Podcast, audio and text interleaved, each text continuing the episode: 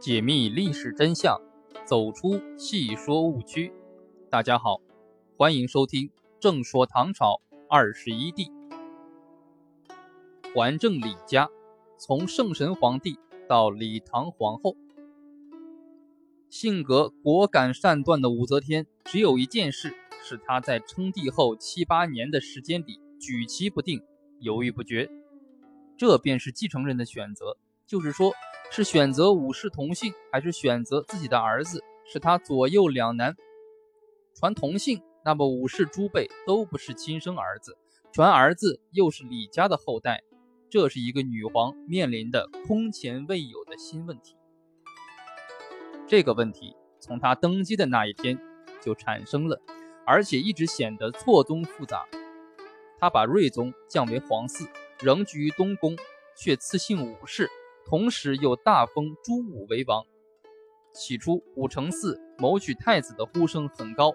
从某些迹象看，开始的时候，武则天确实也有些倾向武氏。所以，宰相岑长倩、何辅元等因为反对立武承嗣为太子被诛，并且武则天对于皇嗣睿宗也从外进行打击，最后实际上将其软禁，公卿以下皆难以相见。但是武则天在这件事上并未轻率，而是十分谨慎。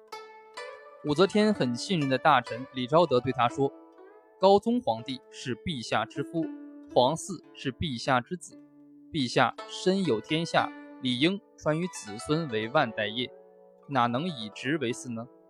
从来没有听说侄子做天下还给姑妈立庙的。要是把天下给了武承嗣，不仅有负先帝。”那么高宗皇帝也不血食断了奉祀了吗？血食就是杀生祭祀，是对死者的供养。不血食，死者会成为饿死鬼，这在当时是极为恐怖的事。武则天点头称是。后来狄仁杰也直截了当地对他说：“陛下立子，千秋万代后还可以配享太庙，有人祭祀。要是立直。”能让姑妈在太庙配享吗？姑侄与母子之情，到底哪个更亲呢？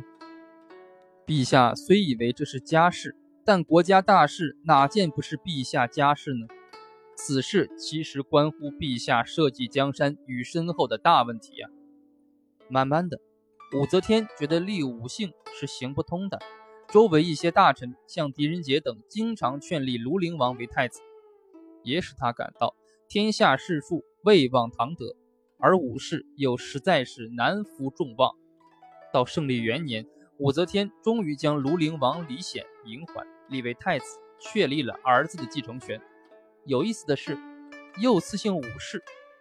看来武则天仍试图把传子与传同姓统一起来。但是通过随后的一件事来看，武则天对于身后之事的安排，并没有对此太子姓武。而报以厚望。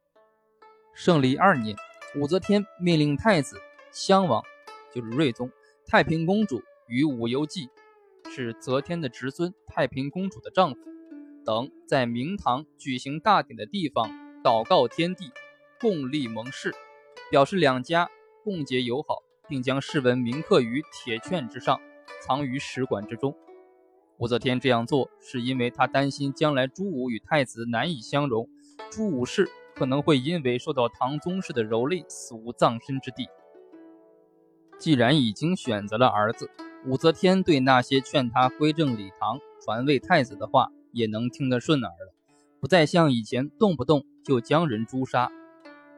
在长安元年八月和次年五月，有一个叫苏安恒的人两次上书，请他禅位东宫，要他不要贪恋李家的宝位而忘了母子之情。应该把地位还给李唐。武则天也丝毫没有动怒，更没有怪罪他。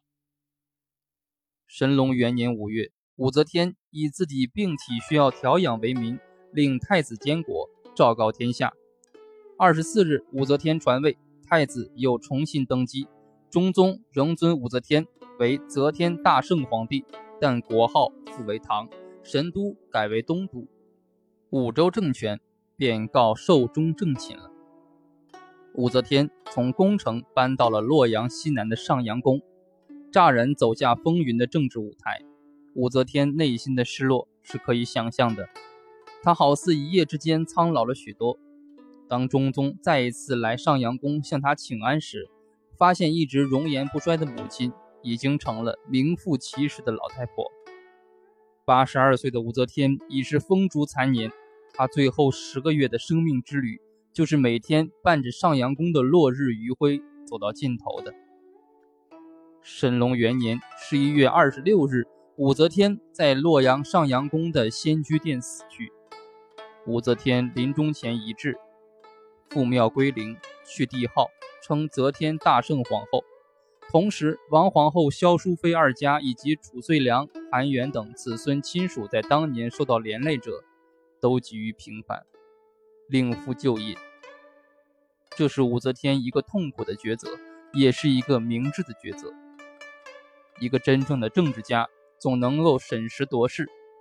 武则天虽然一度改变了以男子为中心的政局，却不能改变。以男子为中心的社会制度，她终于从前台的主演退回幕后，甘做礼堂的皇后。武则天的女皇时代结束了，但他也心安泰然地配享太庙，受到李氏子孙的赞扬与优礼。到玄宗天宝八载，仍为他加谥则天顺圣皇后。神龙二年正月，武则天的灵柩在儿子中宗皇帝的亲自护送下。从洛阳回到了长安。五月，按照他的遗愿，与高宗合葬在乾陵。安葬仪式宣读的《则天大圣皇后哀册本》，把他英才远略、红叶大勋、雷霆起舞、日月奇文的一生给予无上的褒扬。撰写哀册文的崔荣之殚精竭虑，因哀伤过度，竟绝笔而死。为一代女皇的一生留下了千古绝唱。